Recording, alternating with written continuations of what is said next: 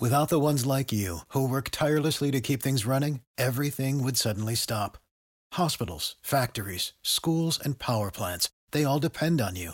No matter the weather, emergency, or time of day, you're the ones who get it done. At Grainger, we're here for you with professional grade industrial supplies. Count on real time product availability and fast delivery. Call clickgrainger.com or just stop by. Grainger for the ones who get it done.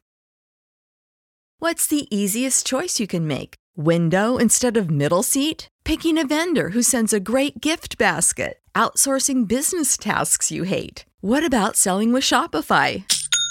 Whether you're selling a little or a lot, Shopify helps you do your thing, however you cha-ching. Shopify is the global commerce platform that helps you sell at every stage of your business. From the launch your online shop stage to the first real life store stage, all the way to the did we just hit a million orders stage. Shopify's there to help you grow. Whether you're selling scented soap or offering outdoor outfits, Shopify helps you sell. Wherever and whatever you're selling, Shopify's got you covered. Sign up for a $1 per month trial period at shopify.com slash try. Go to shopify.com slash try now to grow your business, no matter what stage you're in. Shopify.com slash try.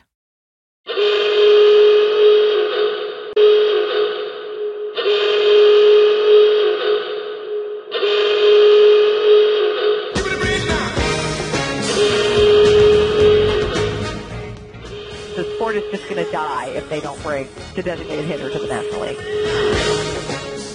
We got fresh frozen strawberry margaritas, and Terry's bringing us chips and salsa all night long.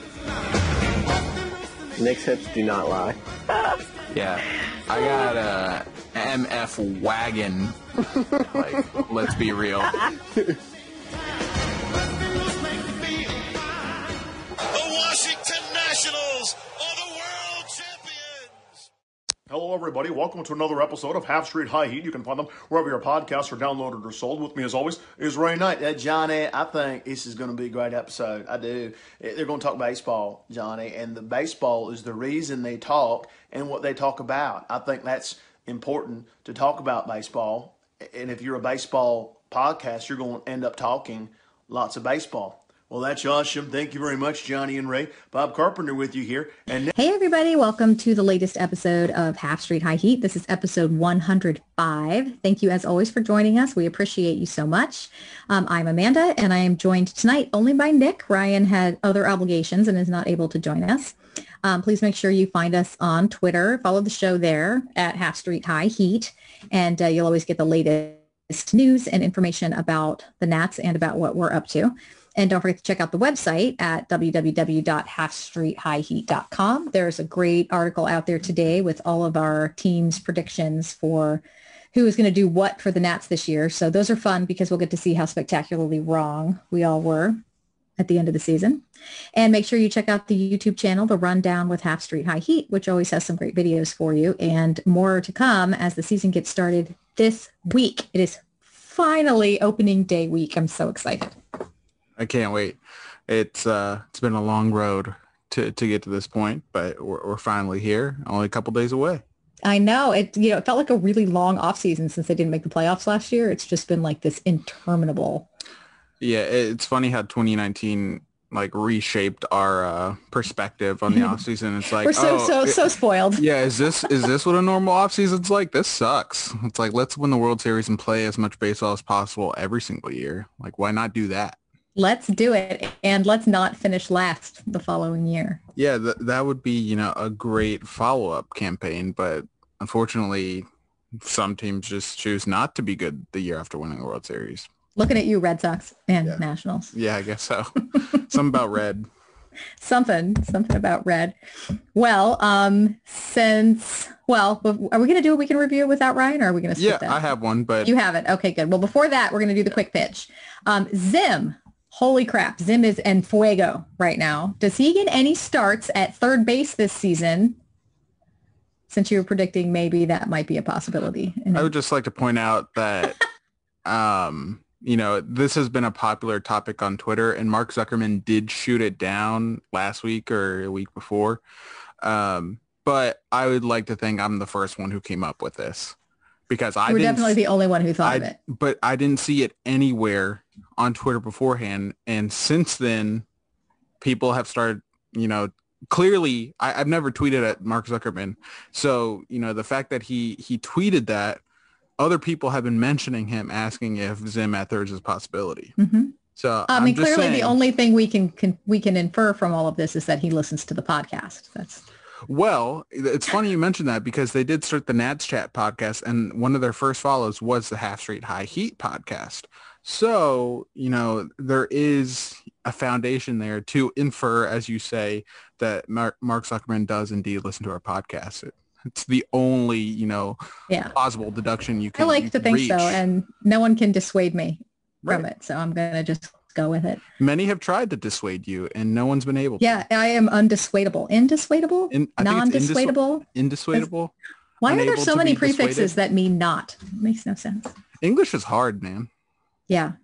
You know, when I was in the army, I, I did language training. Um, there's a language school that the army or the whole military sends people to. It's a joint service post.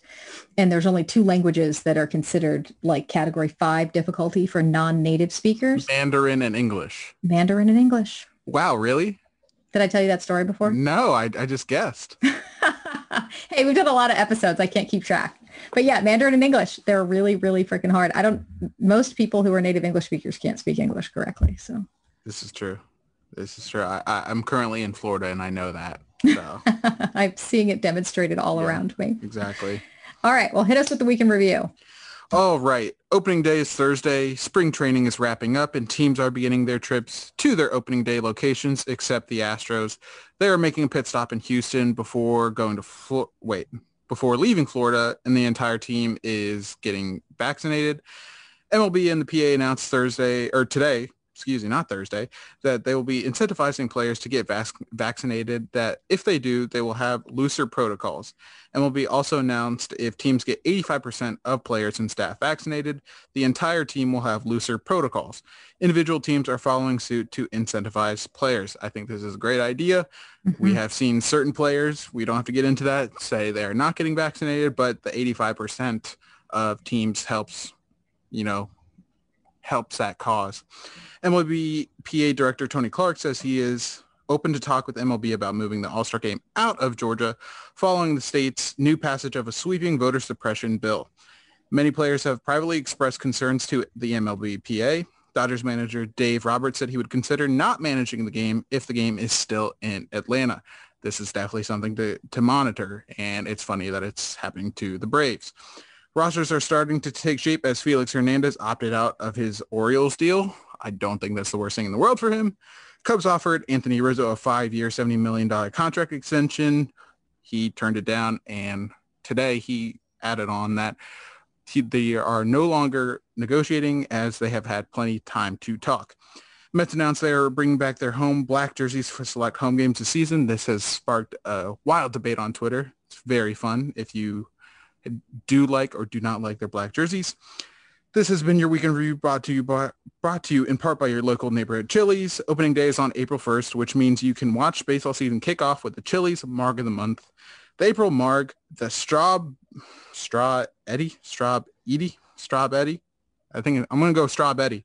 is made with Deep Eddy lemon vodka, Lund School tequila, and strawberry puree with fresh shower. $5 all month long. This Not so smooth on the uh, on the pronunciations of the liquor as Mr. Ryan. Luna. Oh well. So the thing with Ryan, if if any of you, you know, some of our our listeners, you know, DM Shack and, and, and all that stuff, I've known Ryan for a long time. He's never been one for spell check. So he graciously gave me his weekend review, which is why I did a lot better job than I normally do when I fill in for Ryan. But the dude does not spell check. so sometimes I can get it first pass because I have like a PhD in Ryan's, uh, you know, verbology. Um, and sometimes it, it still trips me up a little bit as it did here, but I think the, the tequila, I just call it tequila. I don't really care which one. So yeah, it did trip me Yeah, up. I'm not bit. sophisticated enough to be able to tell the difference between tequilas. So But I can confirm that story because I sent you something the other day where I was using voice to text because I was in the car. I didn't want to pick up my phone and Yep. it sent some garbled crap and I was like, "Oh, sorry." And you were like, "Nah. I can tra- I can translate anything. I get text from Ryan all the time." Yeah, exactly. It, it's a thing. Anyone who knows Ryan can confirm. Nice. All right. So let's move on to our Nats spat segment for this week. So, I mean, the big, huge, fat elephant in the room is Kieboom did not make the roster. This is the right move. It's the first um, right move we've seen the Nats make in a while. Um, and that's not saying like the Josh Bell trade, for instance, was the wrong move, but this was a personnel decision. And, you know, you, you can say the Nats haven't really excelled in this area in years past. Um, but this was absolutely the right move. I mean, they for some reason didn't do it in the 2020 season. I get there wasn't a minor league season, so there was no option to give Kieboom regular at bats. But at the same time, it's not like you had Anthony Rendon anymore. So Carter Kieboom easily could have gotten regular at bats at third. If you remember, he had, I mean, anyone could have had a better spring than Carter Kieboom had this spring, but he had a, a better spring than he did this year. And people were kind of penciling him, pencil, penciling him in as the starting third baseman, and he didn't play for the first four, five, six games. And everyone's like, what the heck? Why is Asdrubal Cabrera getting starts over Carter Kieboom, who's still at that time was your third baseman of the future? And they're still trying to say he is, but you know, we, Yeah. we call it like we see it. So, you know, now that the minor league season is, you know, being played, it's definitely the right decision. And they optioned Luis Garcia as well, which I like because you could definitely see the uh, possible outcome where Luis Garcia turns into the next Carter Kieboom because he's brought up too early. And I think in Carter Kieboom's case, and we've talked about it before, it's just his confidence is shaken and broken. You know, we've seen this time and time before, not necessarily with the Nats, but just in sports in general. If you get the yips and you don't have that self-confidence, like you, you turn to a shell of your former self. I mean, Carter Kieboom, I believe at his peak was ranked the 24th best prospect in baseball. So it's not like he was just this, to borrow a, a term from Blake Snell, this slapdick prospect that, you know, had no upside. Like Carter Kieboom was projected to do big things. Yeah, the things we didn't trade for because we didn't want to let go of Carter Right, he was- keep- it, it makes me makes me break out in a cold sweat to think Yeah, about. yeah, he was our untouchable, which is crazy. Think about all the great prospects we've had. Carter Kieboom was the real untouchable as a prospect. So, you know, we you you hope he can sort it out in minor leagues in the minor leagues and uh without so much pressure because he has raked in the minor leagues before. So hopefully whatever worked for him then can, you know, find its way back into Because I feel like it has to his be mental. play. You don't just forget how to hit baseballs. Like he It- absolutely, absolutely tore mental. up the, the minor leagues. He was hitting, uh, he was over 300 in AAA. You know, there's, you don't just forget how to hit baseballs. He's, he's got to be able to find it again, I think. And I'm still not ready to completely give up on Carter Kieboom, but I am ready to give up on him as the starting third baseman for a contending club. at this point it is a reclamation project and i'm not sure it's the nats reclamation project anymore um Yeah, that's a really good point. It may be that he's going to have to wind up someplace else. And for sometimes when people lose it like he has, like what they need to find it again is to be somewhere else. And it Like- sucks that we may end up trading him finally and it's going to be for peanuts because when we could have Yeah. gotten such a haul for him if we had done it before. yeah like i think uh, a good example and i'm not necessarily comparing these two franchises because if you look at the past 10 years these franchises have been basically polar opposites but we see this a lot with the orioles and their mismanagement of prospects like there's a reason the orioles haven't been good since you know the early part of the 2010s because they don't capitalize on their prospects we've seen it particularly with their with their pitching prospects look at dylan bundy now he's leading the the rotation in in anaheim which isn't you know a high bar but he's a solid pitcher. I think pretty much any staff would welcome Dylan Bundy to their rotation. Kevin Gausman is another one. I mean, the the Giants slapped a qualifying offer on him because of how valuable he was.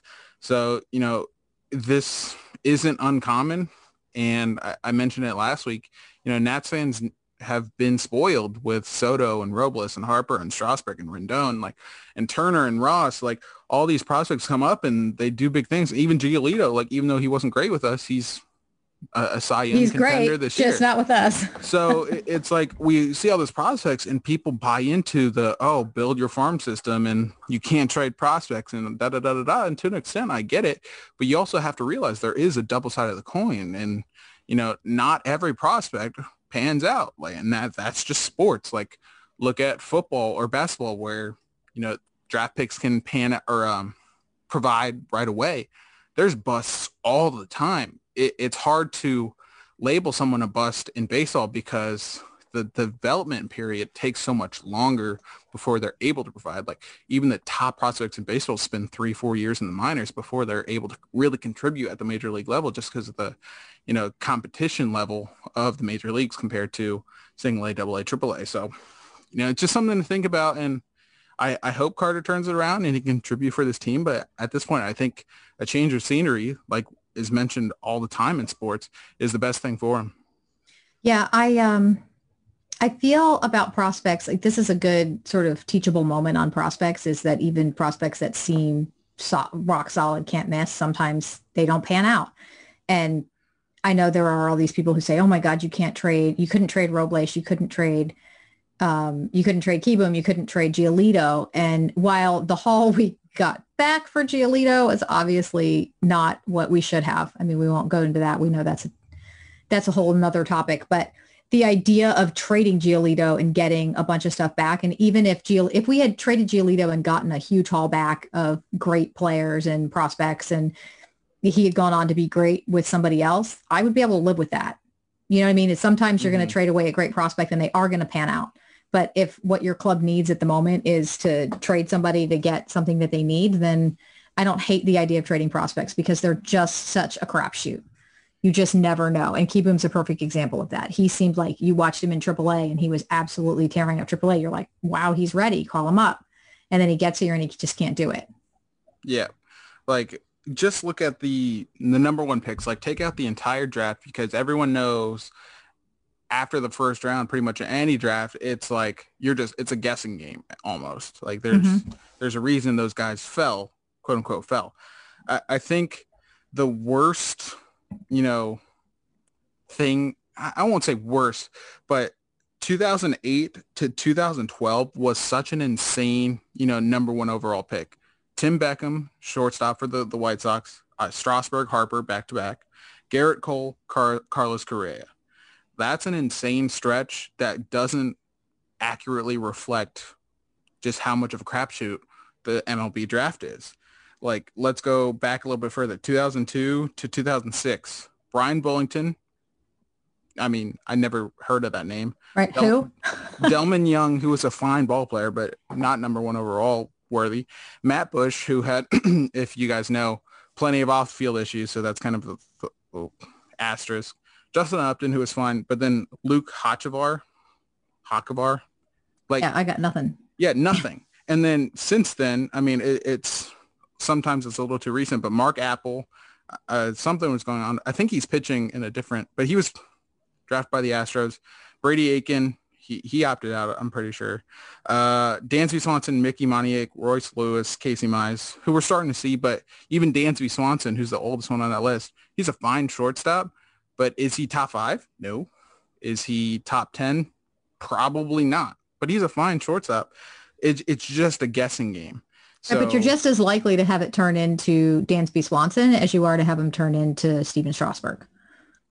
Is the is the point? Like when you when you draft a player, it really is a crapshoot. There's no sure thing. know. Yeah, like Stephen Strasburg was the most sure thing you could have in a draft because of how insane his collegiate career was. Even Bryce Harper, I mean, he was only what 17 when he was drafted. No such thing as a, a sure thing. Nope. And you know, Gerrit Cole pitched for he got drafted by the Yankees the year before in first round, didn't reach a contract, and then got taken number one over, overall by the Pirates next year. So it's just like there's certain situations that you know do lend itself to a more sure thing if that's a, even possible. But overall, like draft picks in baseball, they bust all the time. It's just you Yeah. rarely hear about it because there's so many prospects. it's true. But again, it's a really good point that you made by reading off some of those over, you know, number one picks that you don't even know who they are, and Yeah. that's kind of a crazy thing. You don't see that in other sports Yeah. I we won't talk have, about Dwayne Haskins, who yeah. wasn't a number one overall pick, but a first round pick. I do have a little, it's not breaking news, but it, it, it's NL East worthy okay. news. Jon Heyman just tweeted that the Mets offer to Francisco Lindor is 10 years, 325 million.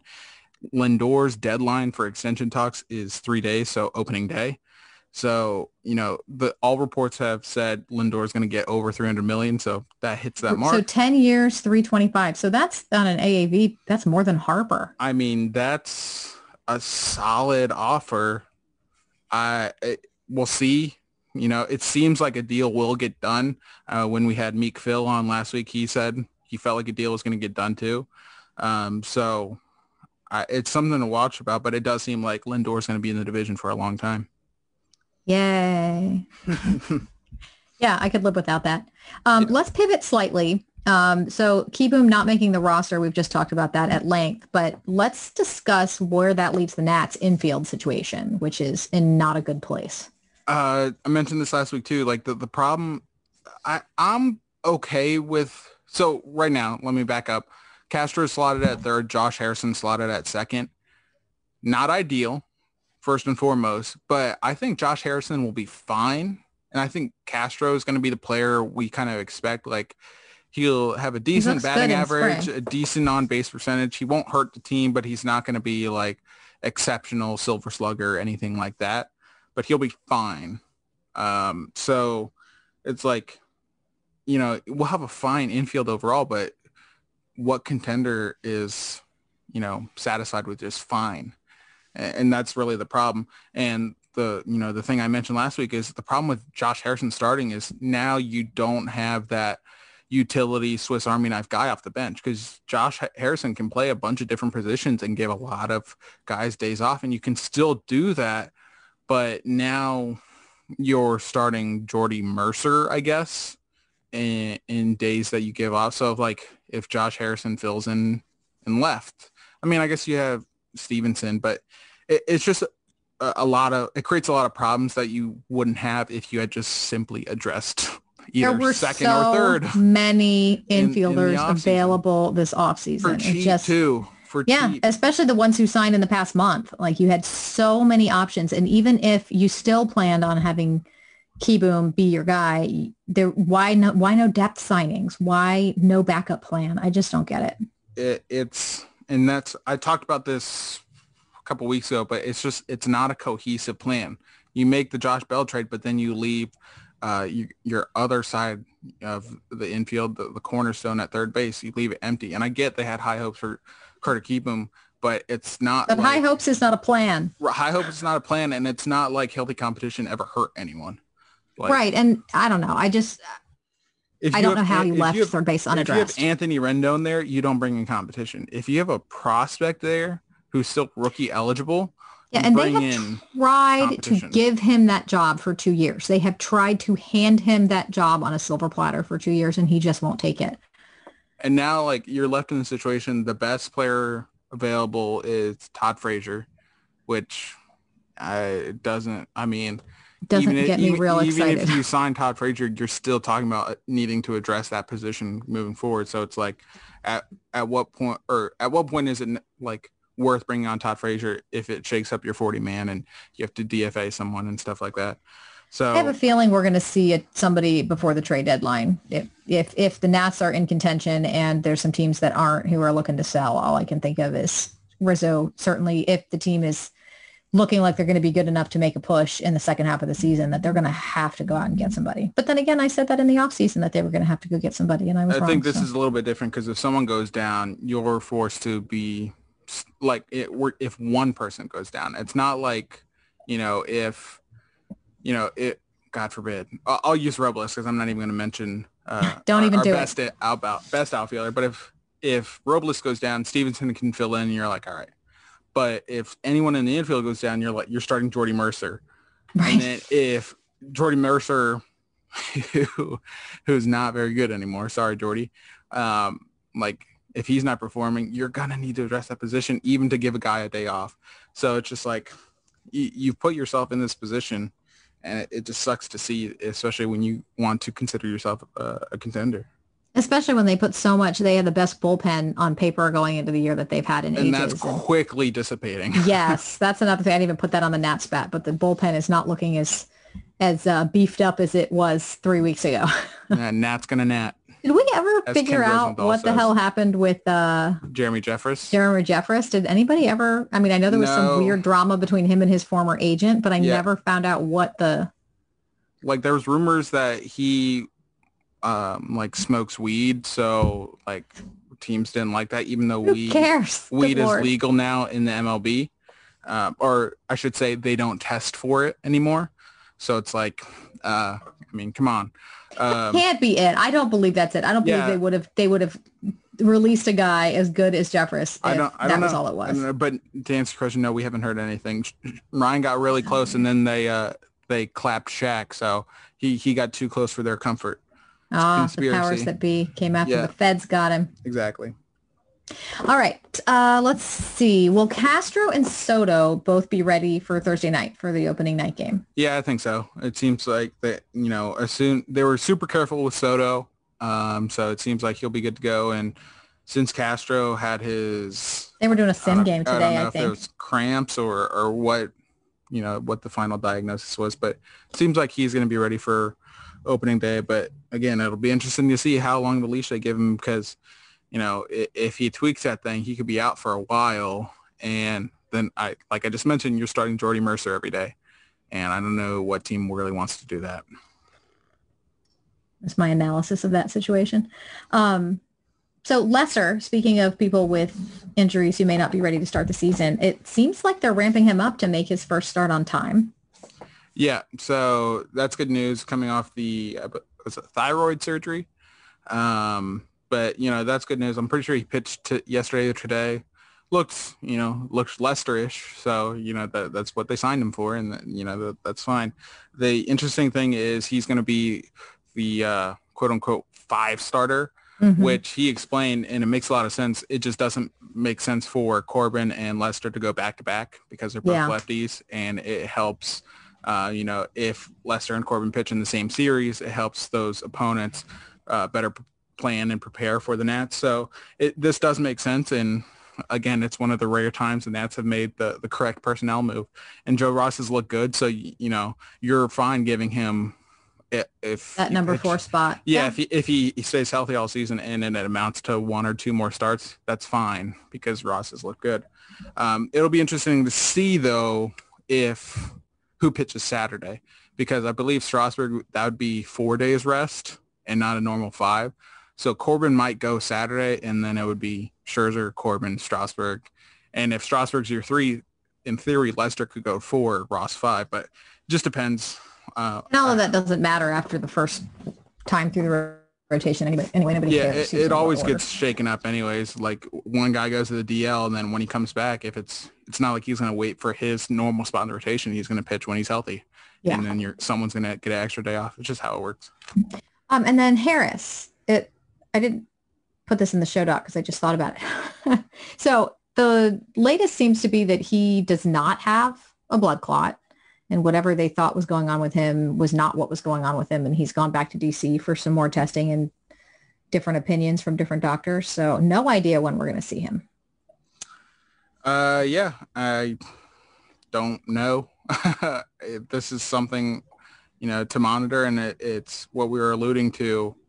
Um, you know, when we were just talking about The about bullpen not uh, a looking second so- ago, like you released Jeffress, who we all loved as a minor league uh, invitation, and then you know, Hand wasn't looking great, but maybe he was just toying with his pitches. Maybe he wasn't. We don't really know. Uh, now Harris is, is dealing with uh, uh, what uh, potentially could be a major injury health concern, um, which if it is blood clots, it's something you can't re- there's no timetable for a return on that. No. It's not like, you know, a blister or whatever. That's pretty serious. So Yeah, and they now they don't even like we don't know. Maybe they know, but at this point we don't even know what the issue is because they're saying it wasn't the thrombosis or whatever it, they thought Right. it was initially. So But the the silver lining is the Nats put themselves in a position to semi withstand this because they had depth at least at the start uh, or at the end of all their signings. They had Yeah. Jeffress, they had Finnegan, they had Suero, they had Rainey, you know, and then the big big three: Harris, Hand, and uh, and uh, Hudson. So you know, you lose Harris, you lose Jeffress, you still have capable guys. Hand still your closer. Hudson, in theory, gets a bump because he's not closing games anymore, which he doesn't like doing. So you expect him to be a little bit better than he was last year. You have Rainey, who we all expect big things from.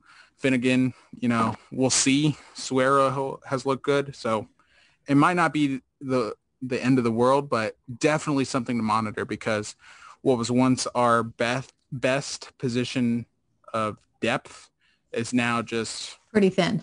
yeah, and it, it's good, but thin. Yeah, thin is the right word. Um, yeah, I don't know. I guess we'll find out. I'm I was really excited about the bullpen a few weeks ago, and now I'm kind of more apathetic, maybe. Although I think there was one of us in our the article out on on the website today. I think it was Matt who chose Rainey as the one who's going to make the most start or the most saves for the Nats this year. So he I guess did. we'll see. I like that. I think Matt- all the rest of us picked Hand, and he went with Rainey. yeah, which you know wouldn't be the most crazy thing in the world if You and I agreed a, a disturbing amount when I read through that. Like Yeah, we didn't just so you guys know, like we none of us saw each other's answers before we sent them in and like there were a whole bunch where I was like, God, can I have like the exact same or one number off or something? What's happening? Yeah, I think we predicted the same amount of uh, steals for Trey, and then I had a, him at a 291 batting average, and you had him at a 290, and then we both had the same amount of wins for sure. So it, it was, yeah, it was disturbing. Disturbing indeed. Okay, so speaking of disturbing, let's talk about the Braves.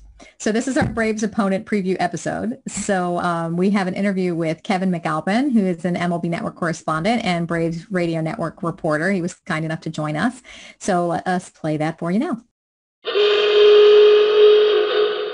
What's up, everyone? We are now joined by Kevin McAlpin, who covers the Bra- covers the Braves for the Braves Radio Network and 680 The Fan. You guys can follow him on Twitter at Kevin McAlpin. Kevin, how you doing, man? I'm doing great, guys. Thanks for having me. Of course, pretty excited. Baseball season. Always great to uh to talk. And you guys aren't here, but he joined the Zoom with a picture with Ben Scully. So that was the biggest flex anyone has ever had over me in my entire life. So that was pretty cool. But to just dive on into it, the Braves have had some pretty great regular season success lately. Um, they have a nice streak of NL East championships going, but that's routinely been followed with some playoff disappointment lately. Um, Nats fans know a lot about playoff disappointment until 2019. Last year, they blew a 3-1 lead to the Dodgers, but in their defense, their entire rotation's arms did explode, so that kind of hurt them there. Um, this offseason, they went out and they were aggressive and they signed Charlie Morton, which brings a pretty good playoff experience to the rotation. What type of impact do you think Charlie is going to have, not only with this rotation, but with this team? You know, I think he, obviously he's been a big game pitcher the last couple of seasons in Tampa, and he's a guy that has frankly gotten better the the older he's got. Um, part of the uh, allure of coming to Atlanta, this is uh, a homecoming, if you will. You know, the Braves drafted Charlie Morton all the way back in 2002, and uh, he only made a handful of starts before they shipped him off to Pittsburgh. But, you know, ultimately, this is a guy that brings a lot of credibility to the clubhouse. Uh, it's a very young rotation. Look, you have Mike Soroka, Max Fried, Ian Anderson, uh, Kyle Wright, Bryce Wilson, Huascar Ynoa. Most of those guys are 23, 24 years old. Um, so, you know, to have a, a, veteran stabilizing presence in the middle of your rotation is huge. So um, I'm, I, I, think that, uh, you know, he's probably going to be your number two or number three starter going into the year. But um, this is a guy that I think if I'm a, if I'm a Mike Soroka, if I'm Ian Anderson, uh, I don't have a ton on the back of my baseball card. I, I can pick this guy's brain. I can figure out how has he been able to, you know, evolve throughout the course of his career? How has he been able to be so successful and get better as he's gotten older? So um, again, I think it's just a, it's great veteran presence to have off the field. And obviously what he's done on the field the last couple of seasons certainly speaks for itself. So um, it's a great move all around. And I know that the guys um, have really enjoyed having him around here the last couple of weeks in spring training.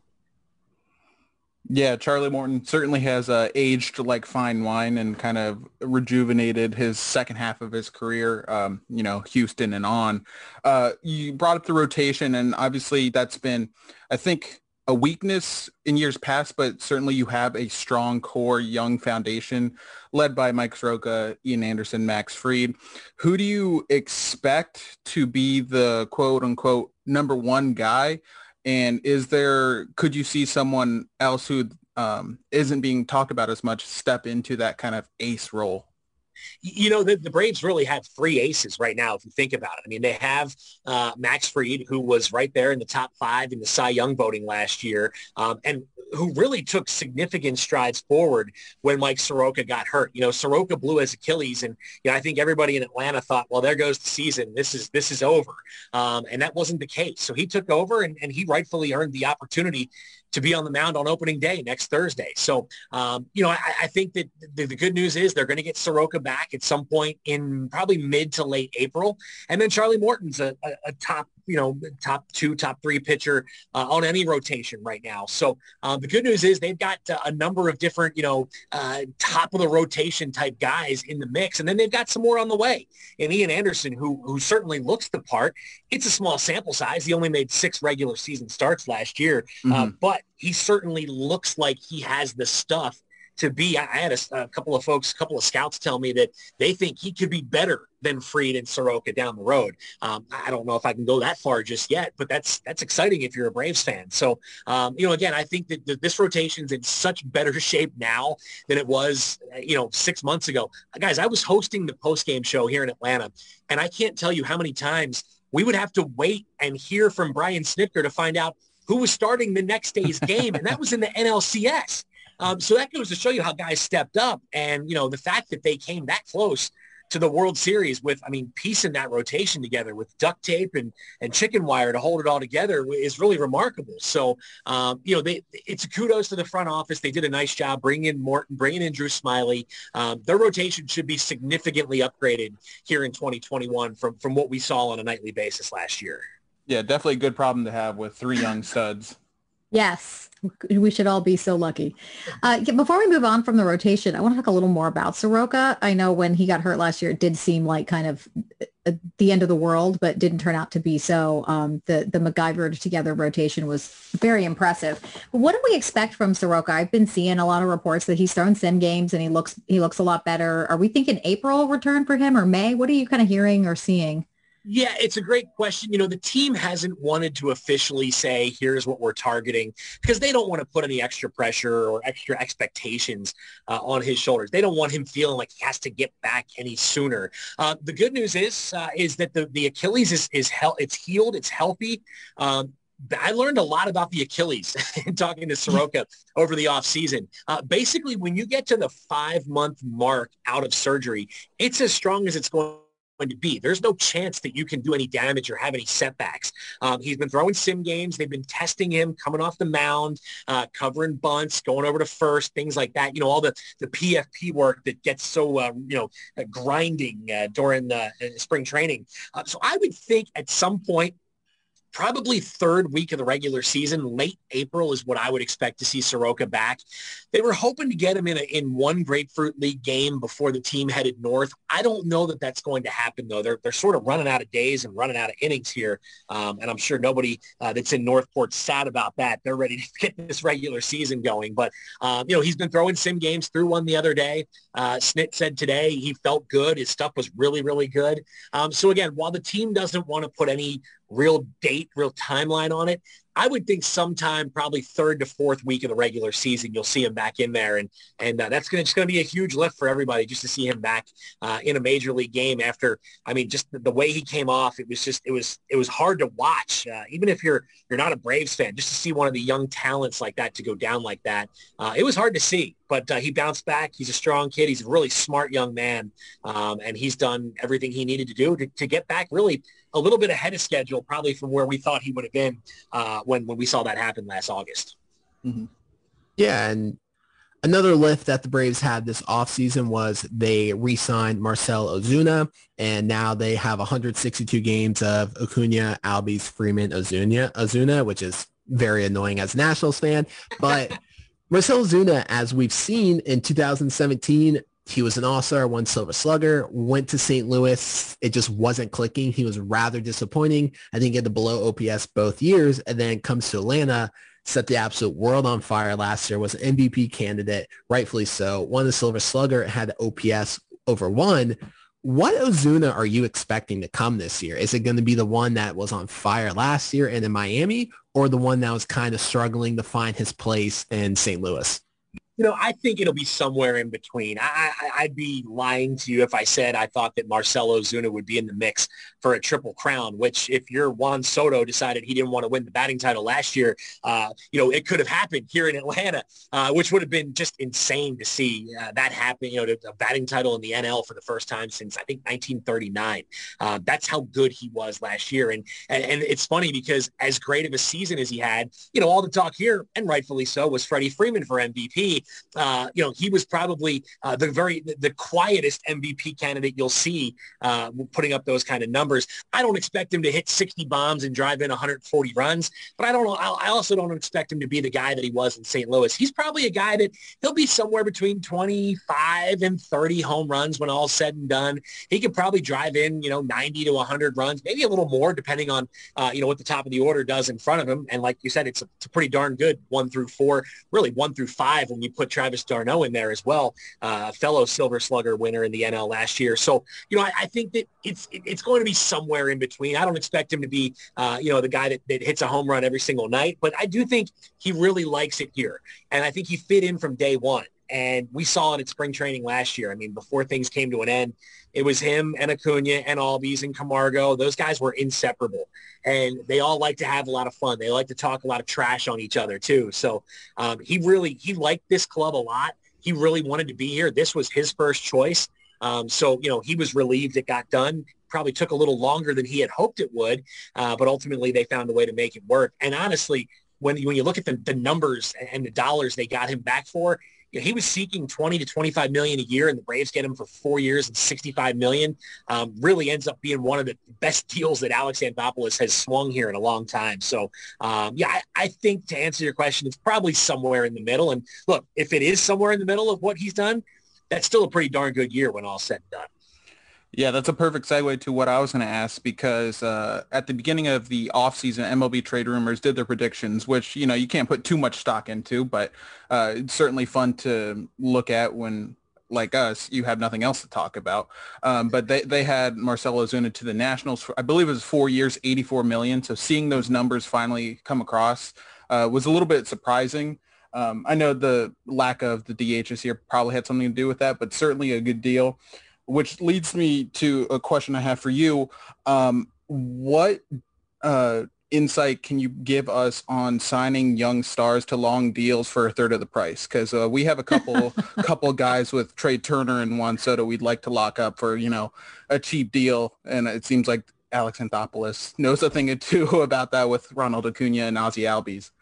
You know, guys, at the time when both those deals were signed, it felt like really, really good deals for the Braves. And then you see what's happened in the game the last couple of years and you go, oh my goodness, it's just, you know, I, I don't know that there was any, you know, idea that those kind of mega deals would be handed out to guys like Tatis and, and others. Um, but I mean, look, you, there's some folks that'll say, well, I can't believe he's, you know, he, he should hold out or look, a hundred million dollars is life-changing money for anybody. Um, and the fact of the matter is both those guys, Acuna and Albies, are going to be eligible to get another big time contract when they're 30 years old. I mean, they're going to be in the prime of their careers. So, you know, look, it, it was, I think it, at the time, it was a great deal for both sides, right? The Braves were trying to build a core, keep this team together, and also allow themselves flexibility to go out and bring in a Josh Donaldson or a Marcell Ozuna or re-sign Freddie Freeman, which they're going to have to do at some point here pretty soon because he's going into the final year of his contract. I know you guys don't want to hear that they're going to re-sign him, but uh, ultimately, no, thank you, please.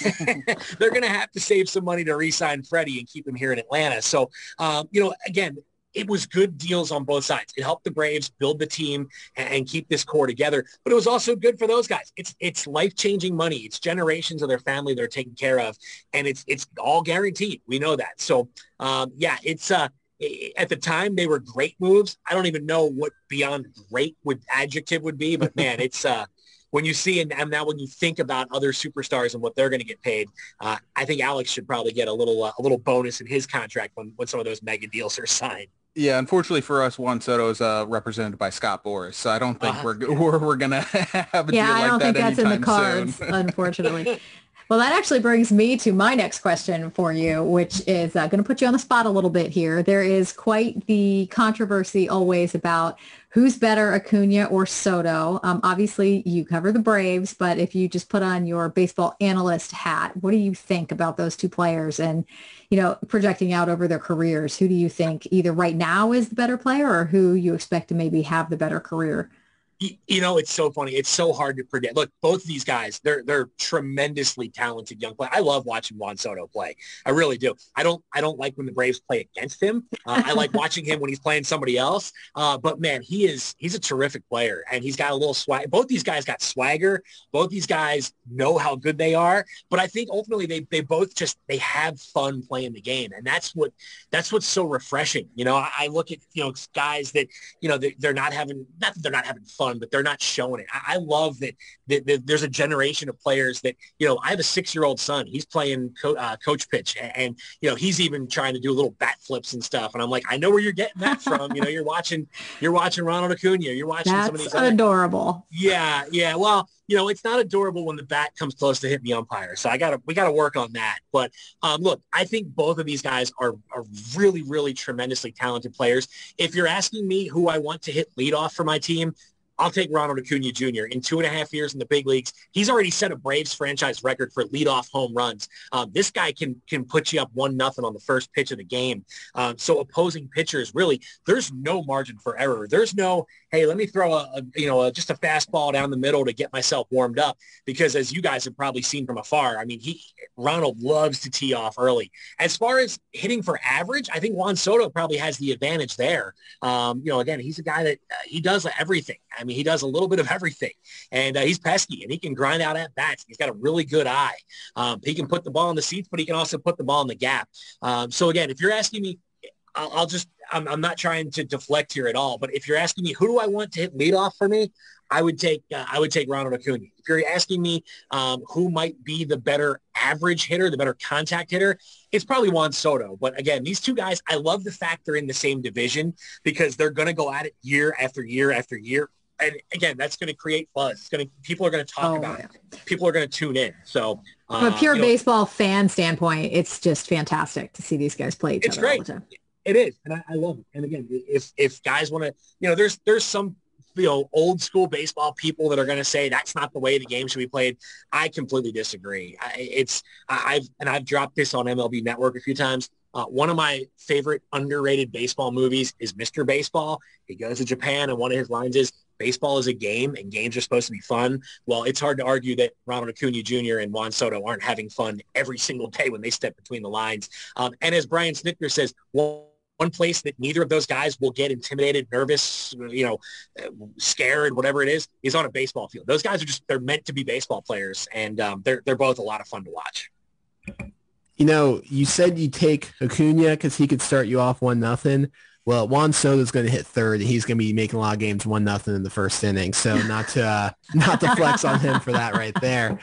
Um, looking at the Braves roster, I I honestly don't feel like they have any true weakness. They may have a couple question marks here and there, but it's a very good, well-rounded roster. And I think it's pretty safe to agree with the Vegas odds that they are the odds-on favorite to win the NL East again. Who would you say is the Braves' biggest threat to take the division from them?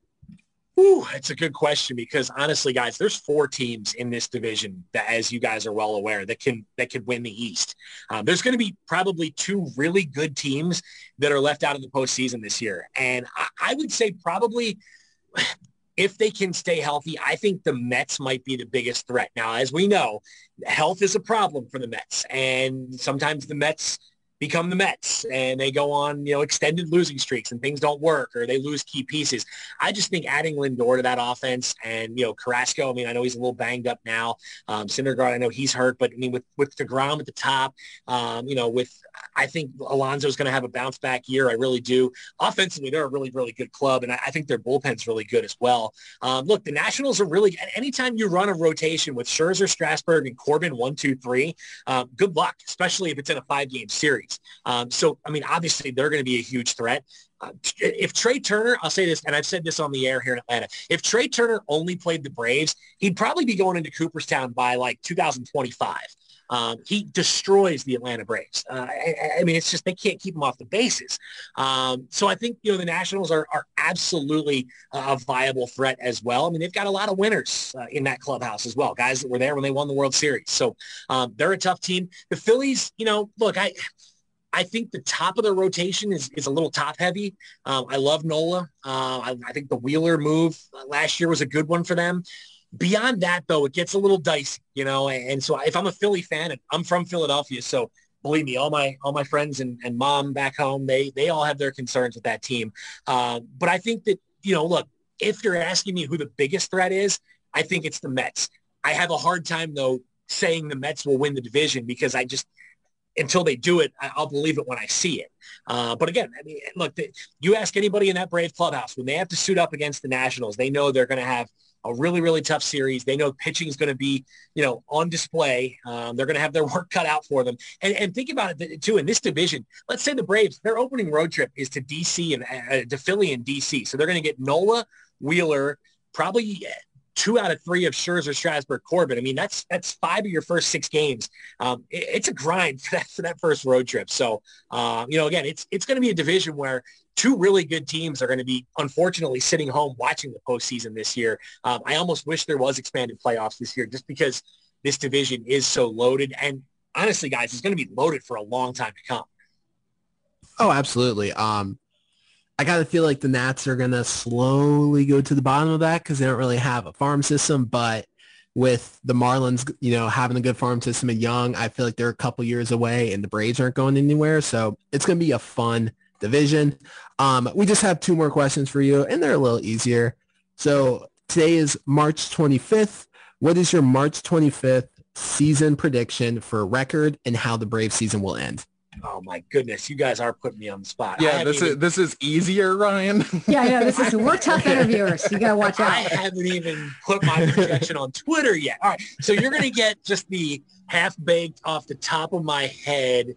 Um, I think the Braves will find a way to win the division, and I think the way they're going to do it is by some kind of move happening at the midway point of the season. Um, they like their team. They like what they have. But I think there could be one move that maybe puts them over the top. Maybe it's an arm in the bullpen. Maybe it's a big bat off the bench. Um, you know, the rotation is set. Knock on wood, unless they, you know, something was to happen. Um, they've got the depth there. Uh, but again, maybe one more big arm, you know, late uh, in the game that, that could help put him over the top. I would say probably low 90s feels pretty safe. And that's probably going to be enough to win the division because these, these teams are just going to beat up on each other every single night when they get together. So I would say probably 91, 92, and that should probably win you the division. Um, but again, look, as we know, lots can change over six months. Um, so I'll, I'll say this again. I'm, I'm, I'm really just grasping right now. I'll say 92 wins, they do win the East, but it's not going to be pretty, and it, it's going to be a, a, a race to the finish line in September with probably three teams within a couple of games of each other, and it's going to make for for must see TV, or I guess for for our end, must listen radio, if you will, uh, down the stretch. It's going to be a it's going to be a dogfight every single night in this National League East. It's it's definitely gonna be fun. Um, I think I have the Braves winning like 97 or 98 and winning the East. Um, but I agree with a lot of points you made. So as I said before we had you on, we like to end with a fun question. Um, it's just our way of saying you're best friend of the podcast. There's a very fun debate that we've been having for the three years we've had this podcast, and it's over the designated hitter. So I have to know, are you pro DH or are you anti-fun and you like watching pitchers hit? um, yeah, no, you know what? I I consider myself pretty old school with no! a lot of things. No, no, I, oh, I am not done. Oh, I oh, wait, my wait. However, comma, um, watching the DH last year, I thought was fun. Um, I enjoyed it. Like it, it, worked out great for the Braves because uh, they were able to move Marcell Ozuna there, and that, that worked out tremendously well uh, for the Braves. So while I consider myself old school in a lot of ways, um, I'm okay with the DH. I liked it. Um, I don't necessarily. I, I thought about it last year a lot, and I'm like, you know what? I don't need to see pitchers go up there and swing, and I don't need to see somebody turn an ankle or get hurt running up to first. Um, the scoring was up. I think we can all agree that there was a lot more offense in the game last year. And look, at, at the end of the day, it was only a matter of time. I think I think what we're going to be talking about this time next year is the DH back for good uh, with the new CBA as they move forward. So that's why I'm a little surprised we're not going to have it this year. You're going to have it, then you're going to go back and it's back and forth for a couple of years. Um, you know, to that end, I, I hated initially the runner on second base rule in extra innings. You know what? I thought it was kind of cool. It was interesting strategy. A fan of it. Uh, mm-hmm. I, I, liked it. I didn't like the three batter minimum. I was not a oh, fan that's of dumb. That. Yeah. It's dumb. It's is it really speeding up the game? Is it really cutting out that much dead time? I don't think so. Um, but some of the other, like, okay, and I'll say I'm giving you a really, really long-winded answer, and I apologize. Um, I'm okay with these new rule changes. Some of the stuff they're experimenting with in the minors this year, I'm like, I, I could, no, I don't, I don't care about any of these new rules. Um, but I actually grew to like the ones last year for the most part. Um, say seven inning double headers that should stay forever. I'm all about seven inning doubleheaders, especially when I'm hosting. Uh, especially when I'm hosting two post game shows. So yeah, I'm all oh, about two seven inning doubleheader games. Uh, well, your turn to the dark side is disappointing. I am the well, anti DH voice on this podcast. I loathe it so also much. Also known as the anti fun person no, on no, podcast. I like fun. Strategy is fun. Real baseball is fun. The National League is fun. Nats right. would never won the World Series without the DH. So you're and, just and, living in denial. And guys, it, she's right. It, it is a totally different strategy. I mean, it there was 15 National League managers that had to completely change the way they managed last year, and and it made it a little probably a little bit easier if there is easier managing uh, a big league game. Uh, there's probably 30 guys that would tell you it's not very easy, but um, it probably made it a little bit easier because you're not worried about where the pitcher's coming up, things like that. But um, yeah, I liked it, and I'm okay if it sticks around. I, I I would be okay if it came back. Fantastic answer. I agree 100%. I love the DH. I Heavy also disappointed lo- sigh is all I can say. I mean, I also would have loved the DH if my DH was an MVP candidate last year. So, yeah, um, hard to argue with that. Kevin, wanted to thank you again for coming on. It was fantastic talking with you and interviewing you. Um, once again, you guys can give Kevin a follow on Twitter. You can find him at Kevin McAlpin and keep up with all things Braves. Kevin, once again, thank you so much and best of luck to the Braves this season. Thanks, guys. Thanks for having me on. Yep, of course. All right. Thanks again to Kevin for joining us. Um, it was a really good interview. Um, obviously, the Braves are, I think you would say, the biggest competition, but maybe the other, maybe you would go the other way and say the Nats might be not the biggest competition for the Braves.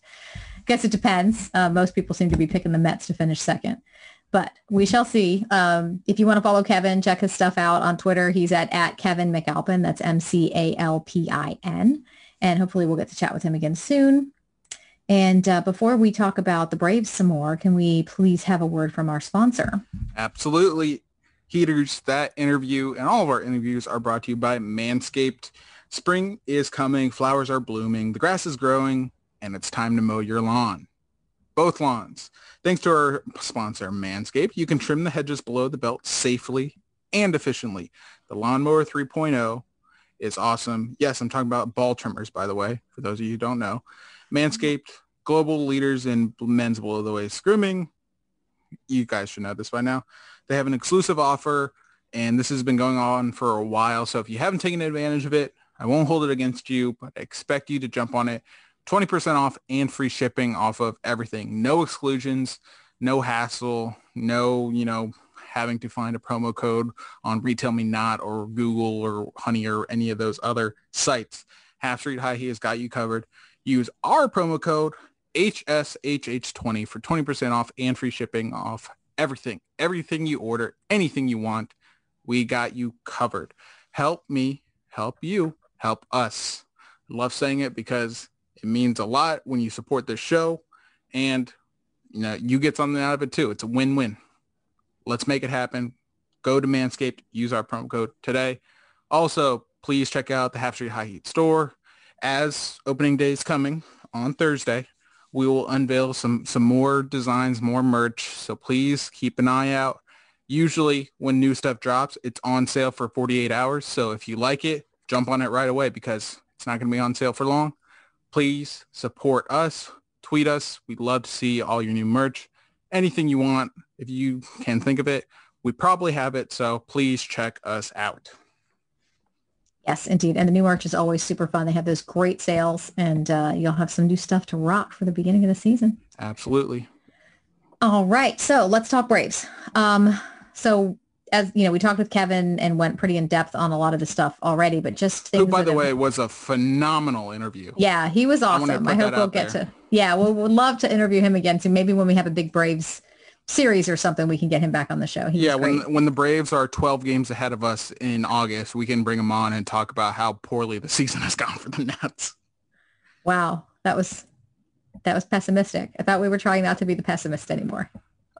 Can I interest you in a compromise on realist? All right. So Dansby Swanson may be injured. Um, I just saw an article about that today. I don't know, kind of, it, it's all very nebulous at the moment, but that's kind of, that would be a big loss for them if that's the case starting the at, season. at the same time, is it? Like, I don't know who their necessarily backup shortstop is at the moment, but is he one of their best five players? Well, maybe not, but he's, you know, he's a well above replacement level. Oh no, no, that, that's fine. I'm not, I'm not trying to say he he's not good, but Acuna, Albies, uh, Freeman, Ozuna, even d'Arnaud uh, Yeah. are more impactful offensively. Dansby gets on base and he's a fine ball player. I'm not trying to take anything away from him, but it, it's if Acuna Acuna goes down or Freeman goes down, then we're talking like, okay, who's going to like season changing. Although I thought that when Soroka went down last year and it didn't turn out to Well, be. it, it should have, but then Fried stepped up. It, it's and you know Ian Anderson stepped up in the playoffs. So you know that's one thing we really hit on in, in the interview with Kevin. Like what was normally the Braves' weakness in their pi- starting pitching is now like crap. Where's the off day? Like when are we facing Julio Teheran and when is Bryce going to hit three home runs off of him? Like we don't Right. have that anymore. There's like they're all very solid pitchers and if they all pitched like I guess we expect, that's it might be the most well-rounded rotation in the NL East. Like maybe not the star power of the Nats or you know the the Mets even. I mean even the Phillies like I, I would say Aaron Nola, Zack Wheeler are probably better than anyone in the Braves rotation, but the Braves have the most well-rounded rotation and it's not like those pitchers aren't going to be good. So, I mean, if Dansby Swanson's injured, I'm not going to say great, but it certainly helps the Nats cause. But I don't think it's going to change the, the course of the Brave season. Yeah, I think that's a fair assessment. Um, let's talk. I mentioned Soroka a minute ago. Um, what do you expect from him, seeing how he's going to bounce back? It was pretty gnarly injury. Um, he seems to look good in the spring, like he's going to come back and just like slot right back in like he was before. Do you think he's going to just pick up where he left off, or do you think there's going to be any lingering difficulties? There's definitely going to be some rust, even though, you know, he, it's not like he's coming back mid-season. Like he, he's had spring training work and whatnot. Um, but like I just mentioned, the Braves are in a the best position for Mike Soroka in that they don't have to force anything and they don't have to rush anything. If Mike Soroka is not ready, it's really no skin off the Braves back because they have the pitching depth to support, you know, one of their young studs taking his time in his recovery. And that's something like the Nats don't have. That's something, you know, even the Mets really don't have. Phillies don't have. And that's what makes the Braves, in my opinion, still the best team in the NL East because they can lose a guy like Dansby Swanson and not skip a beat, really. They can lose a guy or, you know, miss a guy for a time in Mike Soroka and not miss a beat with, with their starting pitching. So I think there's going to be some rust, but I also think it's going to be sooner rather than later uh, when we see Mike Soroka be the Mike Soroka we kind of expect to see. Yeah, I think that's it. Yeah, I don't know what I expect from him. He was so good, you know. And this, I remember when he went down, it was just sad because you know when you just as a baseball fan, you hate to see gnarly injuries or you know any sport really. There was just in hockey just the other day one of the really young guys. Um, was it yesterday, the day before? Aaron Ekblad had some nasty leg Yeah, break. think it was Saturday.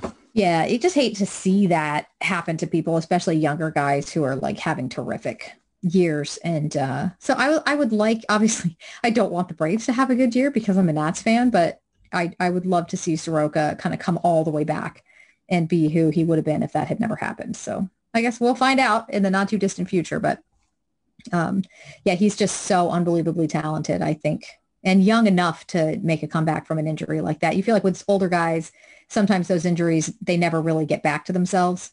But I expect Soroka will. Yep, I I agree. And that injury was man, that uh, the clip of it is is tough to watch for those I- you who don't I know. never watch injury clips. I do not want to see. It's an Achilles injury, and it's not as bad as like a leg snap, thankfully. But you know, obviously the Achilles is on the back of your heel, and he was like, it was uh, a PFP, so pitcher fielding practice. For those of you who don't know, ground ball to first, pitcher has to cover. He tries to plant, but as his momentum is shifting forward, his heel is planting down. Yeah, it's his, just- his ugh. Achilles just. oh, I don't even stretches- want to. I don't even want to. Achilles stretches too far. Oh man, it was brutal, and you knew it right away what what it was and what happened. Um, but in, I guess if there is a silver lining, it's not his arm. So Yeah, you know, he- that is a silver lining. It's not like he is trying to battle back from Tommy John and figure stuff out. Obviously, there is, you know, uh, I guess a learning curve or that that period it takes to find your mechanics because, you know, pitchers, as you all know, tinker with their mechanics all the time. So that's going to take time. It's just how long is it going to take Mike Soroka? My Well, he's best, had the spring, My best so- guess, yeah, it, it's not going to bleed too much far, too much into the season. Okay, let's talk Acuna. Um, what are your expectations? Obviously, Braves fans think he's, you know, the bee's knees and he's going to be the MVP and he's the greatest player in baseball. all of the Uh, things, all of the things Nats fans think about Soto. so he's a leadoff guy, right? They've found, even though on paper his skill set is best used as two, three, maybe even four hitter, they're using him as a leadoff guy, and they're using him as a leadoff guy to much success. Uh, when he came up in what 2019, um, 2018, whatever it was, uh, you know, they they had some games with him in leadoff and had games without him, and the record disparity between the two was apparent. So now he's their leadoff guy, even though, you know, it's not like he he's not fast and can't steal bases, but usually if someone has 40 home run capability, you see them a little bit down in the lineup. Um, but you know th- that's what they're rolling with, and it, It's, working for him so far. it's working for him. As Kevin said, you can start off the game 1-0 with Ronald Acuna. So it's there's no, there's no breaks with Braves in the lineup, in the rotation. Like if you have them on your schedule, it's one you have to prepare for because they're going to be on their best game time night in and night out.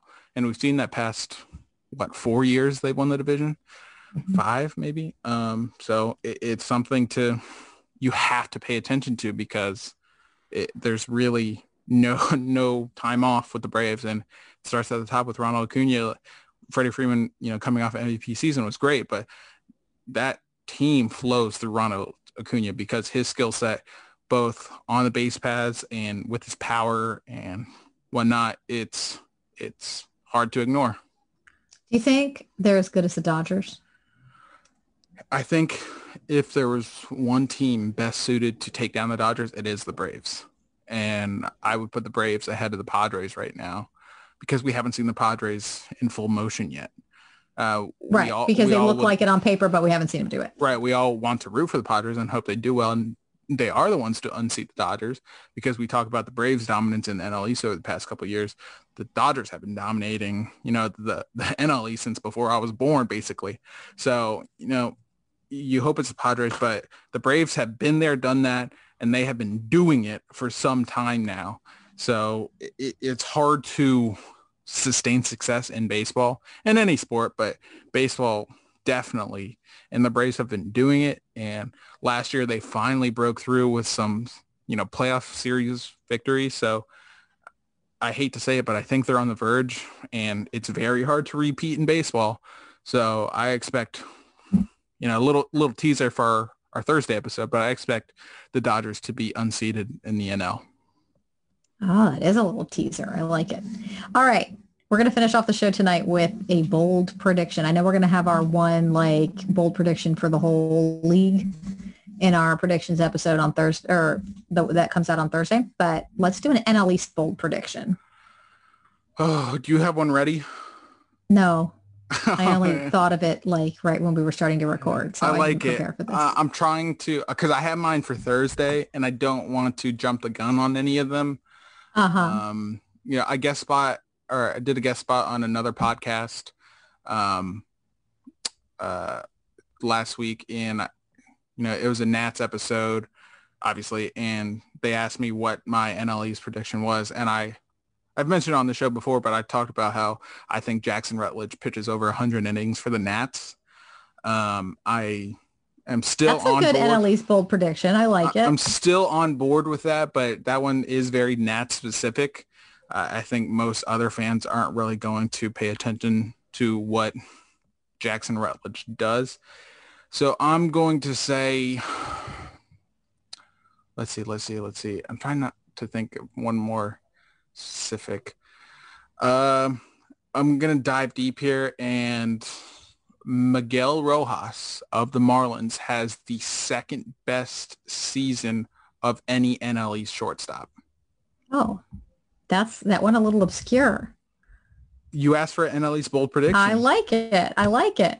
I mean, think about the shortstops. You have Dansby Swanson, Trea Turner, Francisco Lindor, and is it Didi still? Yeah, I think it's Didi.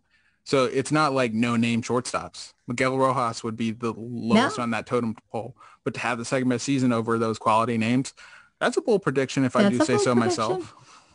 Okay. Um, I'm gonna. Hmm, I'm trying to think. I'm gonna say we're gonna, I'm gonna stick Braves since this is our Braves episode. Uh, that's good. Um, Cristian, how do you say his last name? Is it Pache? Posh? Uh, I think it's just Posh, but I don't. Is it just know. Posh? Now that was a cool story last year. How he was like a rookie, but he's a rookie this year, but also was in the postseason last year because of the way the rules work.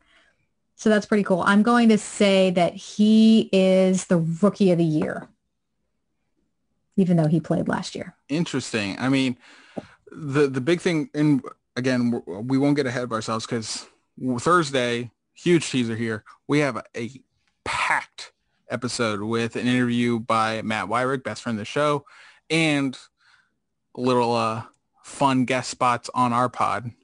Um, but we're getting into the rookie of the year. But the rookie of the year is a lot to do with obviously opportunity. Gavin Lux was the heavy favorite last year with the Dodgers, and he didn't even see the field because the Dodgers were just that deep. And more importantly, they didn't have any major injuries. So that's an interesting pick because if Cristian Posh Pache uh, hits the big leagues, that probably means someone goes down, and Pache, you know, takes that job. So definitely a bold prediction there. Yeah, I just think he was. Yeah, so I thought that was a fun one. I figured I'd stick with the Braves. I liked it. All right, excellent. You got anything else before we get out of here? Um, just plugging the the website uh, because Monty's gotten on me a couple times because I've forgotten. Um, but please check out all the great articles we have going on. Uh, Amanda referenced it earlier, but we have our Nationals cumulative season predictions and stat predictions from everyone involved with Half Street High Heat. So if you want to check out what our predictions are for Soto's home runs, Trea Turner's steals and batting average, MVP, Cy Young hopefuls, All-Star hopefuls, uh, you know, all that good stuff, please check out Matt's article on the site. It was just published today on Monday. Um, let me check the schedule to see what else is coming. Obviously, every opponent preview we have in the NL East, Monty posts uh, an adjacent article. That's been great. And the Braves article will be up on the site by the time you're listening to this. Um, March 31st, the day before spring training, CK has his series preview for the Mets, which is obviously our opening series. My, uh, oh, Monty's article about all of our awards and bold predictions will post opening day. So that'll, you know, correspond with our, that episode. And then my final article with my stadium rankings comes out Friday. That that's like nothing compared to the work these guys are putting out this week in particular. So please check that out. And uh, be on the lookout for more frequent videos from our YouTube team because uh, they are going to be doing game recaps uh, once the season starts. So be on the lookout for that as well. Yeah, there's been a lot of great stuff out on the YouTube channel and on the website and, you know, as we've gone through spring training, but it is about to get so much better once the season starts. So if you guys haven't checked out the website yet, I don't know what you're doing with your life, but you're missing out. So make sure you do. It's www.halfstreethighheat.com, ST, not street written out, mm-hmm. um, just like our Twitter handle. So yeah. make sure you check that out. And then make sure you subscribe to both the podcast, wherever you get your podcasts, and to the YouTube channel so you get notifications. Yeah, we're going to have to new episodes. We're going to have to figure out a way where someone can enter their email in on the site and get email notifications whenever we upload something. Because um, one thing Monty's doing, because he, he's the best, uh, you know, editor in the face of the earth, um, they're actually doing, whether it's Monty, CK, Matt, or someone else, they're actually doing series previews of every series all season long. So I think after the Mets, we have the Braves. There's going to be a Braves article previewing that series. Then it's the Dodgers, I believe. There's going to be another article. So you actually get pitching matchups, any injury updates, anything going on, you're up to date. If we don't talk about it on the podcast for some reason, there's an article there covering it. So it's going to be awesome. Please keep up with that because it's great, great work. It is. It's great work, and it's just good when you're going into a series. If you're not, you don't have time to, yeah, you know, do a you bunch of reading. Not know what's going on with that stuff. team. Yeah. Yeah. Mm-hmm. yeah, it's a great thing. Okay, well, um, so this will be posted for you guys when you're listening to it. It will be Tuesday, and then Thursday, opening day, we will have our big opening day episode. So super looking forward to that. Can't wait. And hopefully Ryan will be back with us for that one. I guess everybody. Oh, well, way to spoil the surprise. I didn't spoil it. Well, maybe I spoiled it by saying maybe you spoiled it. All right, that's enough of that. Good night. There's a new breeze blowing off the banks of the Potomac. A new team's mowing down the ranks of their opponents. The Nationals are smashing balls so that the commentator who has the calls has passed the wall to see you later.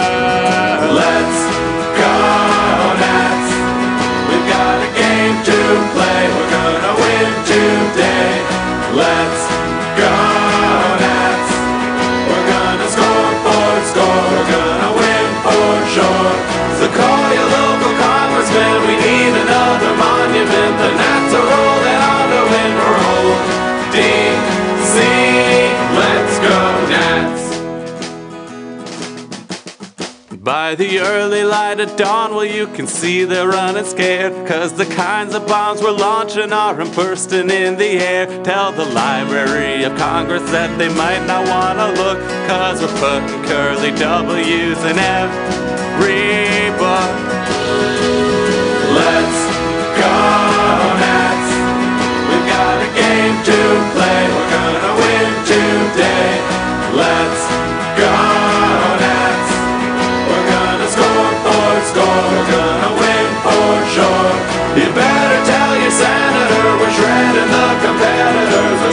We're